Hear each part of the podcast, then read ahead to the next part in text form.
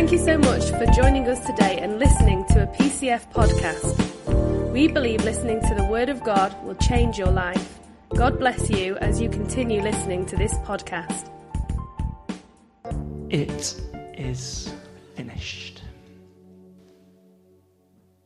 Thank you, Lord Jesus, for those three precious words that we're going to explore today together. Jesus Christ, the Son of God, was beaten, he was stripped, he was mocked, he was spat on, he had a crown of thorns driven into his head, and he was horrifically whipped and tortured and was made to carry the weight of the cross all the way up to Golgotha, the hill of the skull, where he would be publicly humiliated and put on display for all to see before finally having nine inch iron nails hammered through his wrists and his feet before being left to die. And he did all of this willingly for you and for me. For you and for me. And we pick up the story, as we've heard, in John's Gospel, chapter 19. And verse 28 says, Later, knowing that everything had now been finished, and so that scripture would be fulfilled, Jesus said, I am thirsty. A jar of wine vinegar was there, so he soaked a sponge in it, put a sponge on a stalk of a hyssop plant, plant and lifted it to Jesus' lips. When he had received the drink, he said, It is finished. Can everybody say, It is finished? It's finished. And with that, he bowed his head and Jesus gave up his spirit. In these final words before his death, as he hung on that cross in excruciating agony, Jesus uttered these three powerful, amazing words It is finished. So much is packed into these three words. But what did Jesus actually mean when he said it is finished?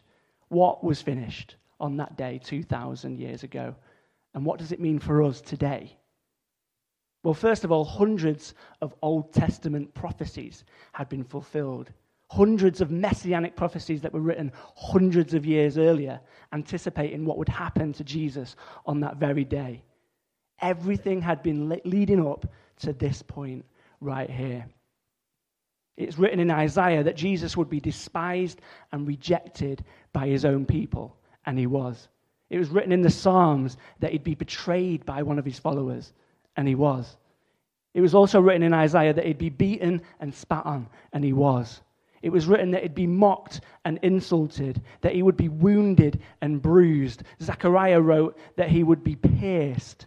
The Psalms say that he would die by crucifixion, and he did. It was also written in the Old Testament scriptures that he would suffer with criminals and pay the price for his persecutors. And pray for his persecutors. And the Psalms say that would, they would cast lots for his clothing. As far back as Exodus, it said that none of his bones would be broken, and they weren't. Psalm 22 said he would cry out, My God, my God, why have you forsaken me? And then, right up until this point, it was written that he would be given vinegar. And then he says, It is finished. Hundreds of Old Testament prophecies predicting what would happen to Jesus. It is finished. Our three words in English actually translate as one word in the Greek, and it's this word, tetelestai. Can you say tetelestai? Tetelestai. So our, word, our three words in English, it is finished, one word in Greek, tetelestai. And it means to finish, to bring to an end, to complete, or to accomplish something. It's the word that you would use when you've climbed to the peak of a mountain. So you get to the top, you get to the peak, and you go, I've done it, I've finished, I've made it, I've completed it. To Tetelestai. Or when you've submitted uh, the final copy of your dissertation. I've done it, I've finished it, I've sent it in, completed, tetelestai. Or it's the word that you would use when you cross the finish line of that 10K run that you've been training months for. I've done it. I've finished. Complete. Tetelestai. Accomplished. It means I did exactly what I set out to do. Tetelestai. Now, me and my wife Hannah love to share a meal together. Hannah's the cook in our house, she's an incredible cook. Um, and she often cooks a roast dinner. So we'll have chicken, or we might have lamb or beef. Um, and we'll have all the, the trimmings. So we'll have roast potatoes. We'll have uh, Yorkshire puddings, making you hungry. Veggies. Pigs in blankets, anyone? But every single time, without fail, Hannah will leave something on her plate. Every time. And she'll go, I've finished. And I'll look at her plate and, and I'll go, You've not finished. There'll be one potato left, sometimes even one pea left on the plate. And she'll say, I've finished. And I'll say, Give me that, because I'm different. When I say I'm finished, I really am finished. There's not a crumb left on my plate, which I probably need to repent for. Tetelestai, it is finished. Not a single crumb left on my plate. But this word tetelestai was commonly used when written on receipts in New Testament times to indicate that a bill had been paid in full. So when Jesus uttered those three words, or that one word, tetelestai, on the cross, he was announcing that a debt which was once owed had now been paid in full. Tetelestai. But what was the debt? What was owed? Well, in Romans 6:23, we read, "For the wages or the price of sin is death, but the free gift of God is eternal life in Christ Jesus, our Lord." The wages of sin is death. The Bible uses weird, uh, strange language like sin and iniquity and transgression. It's not language or words we, we really often use in modern contemporary Western English culture. And they basically describe how messed up humanity is. These words can be off putting, actually. Especially the word sin, it carries a lot of baggage. Some people have been hurt by others using this word sin against them. But through these words, we are given a deeply profound insight into our human nature. Iniquity describes behavior that is crooked. Transgression refers to breaking trust. And the word sin in Hebrew, chata, can you chata, means to fail or to miss the goal or the target or to go our own way. As we know, in the beginning, we were created to be in relationship with God and with one another. And we know that Adam and Eve in the Garden of Eden chose to go their own way. They sinned, they chose to do their own thing. Adam and Eve, by the way, the only two in the Bible called Adam and Eve. Adam means human, and Eve means life. So human life chose to go their own way. Human life chose to do its own thing. And as a result, corrupted humanity was separated from God. So sin is more than just doing bad things. Sin is ultimately the human condition. It's a failure to be people who can fully love God and fully love others. It's an innate selfishness that's in all of us that drives much of our behavior. And it's not a pretty picture of ourselves, is it, really? But if we're honest, it is realistic. Romans 3:23 says for all have sinned and fall short of God's glorious standard. It says the entire world is guilty before God. The message version puts it like this We're all sinners, every one of us in the same sinking boat. There's nobody living right, not even one. They've all taken the wrong turn. They've all wandered down blind alleys. They don't know the first thing about living with others. They never give God the time of day. A friend of mine, um, another youth pastor, uh, teaches this acronym, which I'm about to show you on the screen, uh, to her young ones, her little, uh, little, little ones. So it's an acronym that says SIN, S I N and it's deeply profound and deeply theological. Okay, so I want, you, I want you to get your thinking caps on because this is, this is deep stuff right here. It says this Shove off, God. I'm in charge. No to your ways. Can we do that? I'm going to I'm gonna ask, uh, I'm going to get Jeff, here we go. Shove off, God. I'm in charge. No to your ways. And we do the actions. So we go like this Shove off, God. I'm in charge. No to your ways. Can we do it? Shove off, God. I'm in charge. No to your ways. Told you, deeply theological and profound. But it's true.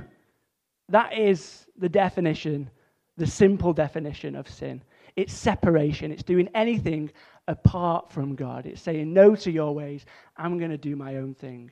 I'm going to go my own way. I'm going to take autonomy over you. And because of humanity's inherent sin, we owed an outstanding debt. What were the wages of sin? Death. It was our bill to pay. We had run up the tab. We deserved to pay the price. But there's good news on this Good Friday. That debt that was owed for sin was paid once and for all by Jesus on the cross. Jesus himself said in the midst of his ministry that he came to give his life as a ransom for many. In Isaiah, Eugene Peterson, in the message version, puts it like this It was our sin that did that to him, that put him on the cross, that ripped and tore and crushed him. Our sins. He took the punishment, and that made us whole. Through his bruises, we get healed. We're all like sheep who've wandered off and gotten lost. We've all done our own thing, we've all gone our own way, and God has piled our sins, everything we've done, on Him. On Him. Thanks to Jesus' sacrifice on the cross, we are now reconciled. We're brought back to God. When we put our faith in Jesus, we are justified. That is, we are made right in God's sight. And when we put our faith in Jesus, when we turn back to Him, we are adopted as sons and daughters back into His family. And we are freed from the penalty of sin. Jesus has paid the price in full. And he shouts in triumphant victory, to Tetelestai, it is finished. Amen? Does anybody have that one friend who, when you, you go out together to a restaurant uh, and the bill comes, they conveniently have to nip off to the toilet? Or they, they conveniently have to go and take a phone call and you're left with the bill? Anybody have that one friend? You need a new friend. They don't have a phone call. They don't need the toilet. They're trying to avoid paying the bill. Jesus didn't avoid the bill. Jesus, the sinless, spotless Savior, willingly pays the bill for all of humanity. He says, I'll pay the bill, not only for you, but for you and you and you and me and you and you. Jesus has covered the cost starter, main, and dessert. He's paid it all. He says, This one's on me, I've got this one.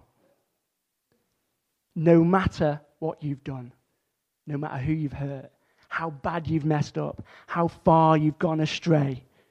Jesus says, I'll pay the price for your sin. I'll pay the price for your shame and your regret and your mistakes and your unforgiveness, your hurt and your anger. This one's on me. Jesus has paid the full price for our sins so that we can be free from its penalty. Why Jesus? Jesus went to the cross because we couldn't. It was a price we could never pay, an unpayable debt by human standards. Because we're fallen and fallible, we needed a Savior who was perfect and powerful. Because we're fallen and fallible, we needed a Savior who was perfect and powerful. So when Jesus cried, It is finished, tetelestai, it really was finished. Unlike Hannah, there really was nothing left on the plate. It's like dusting off your hands, sitting back in your chair. Here's one I prepared earlier. And saying, Tetelestai, job done. It's finished. And because he declared it is finished on the cross 2,000 years ago. We're invited to sit and to rest in that truth. I had a little book that I wanted to show you, but I've left it in my bag. I've just been reading a book by a Chinese Christian called Watchman Nee. Anybody heard of this guy? Legend, hey? Uh, the book is called Sit, Walk, Stand, and it's a study of Ephesians. You've read this book. Yeah, you probably gave it to me, yeah. Yeah. I think it was a book written in the, what era? Decade? It's a classic. It's a classic. Watchman Nee, Sit, Walk, Stand, I recommend. Study of Ephesians. And Nee says that the word sit used in Ephesians is the key to a true Christian experience. It's the secret of a heavenly life. He says our walk with God must begin first and foremost by sitting in the knowledge of Christ's complete work. So, I'm going to show you a couple of scriptures on the screen. Ephesians 1, verses 20 to 21 says, God raised Christ from the dead and seated him. Can everybody say, seated him? Seated him in the place of honor at God's right hand in the heavenly realms. Now he is far above any ruler or authority or power or leader or anything else, not only in this world, but also in the world to come. Then we read in the next chapter, Ephesians 2, verses 6 to 9. And God raised us up with Christ and seated us with him in the heavenly realms in Christ Jesus. For it's by grace you've been saved through faith. And this is not from yourselves, it is the gift of God, not by works, so that no one can boast. Did you catch it? God has seated Christ at the right hand of God, and he seats us with him. Nee goes on to explain that God has made us to sit with Christ in the heavenly places, and every Christian must begin his spiritual life from this place of rest. Sitting is an attitude of rest. Something has been finished tetelestai. Work stops, and we simply sit.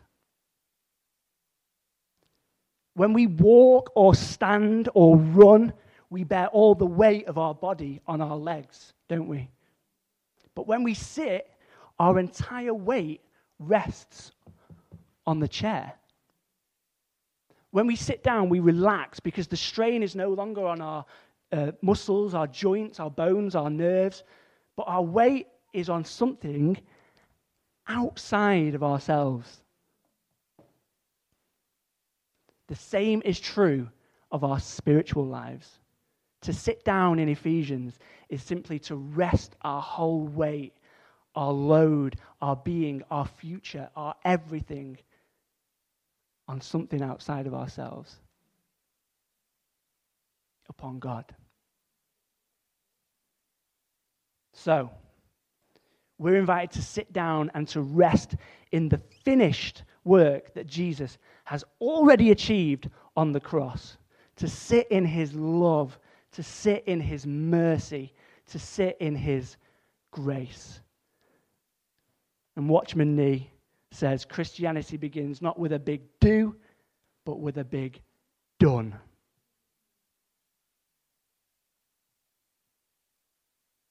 There it is. Not with a big do, but with a big done. Tetelestai, it's finished. Take a seat. God offers this free gift to each of us, and all we have to do is accept this free gift of grace. Grace is God's unmerited favor towards an undis- undeserving humanity. What is grace? God's unmerited favor towards an undeserving humanity. I've got another acronym for you. There it is. Grace, God's riches at Christ's expense. Grace is that we get to inherit the kingdom of heaven, eternal life, not through anything we do, but at the expense of Jesus Christ. There's nothing we can do to earn God's love. You can't win his affection. You can't buy his love. There's no amount of striving, tithing, or serving There's no bar that is set, no criteria that you have to meet, nothing you're expected to do because Jesus has already done it.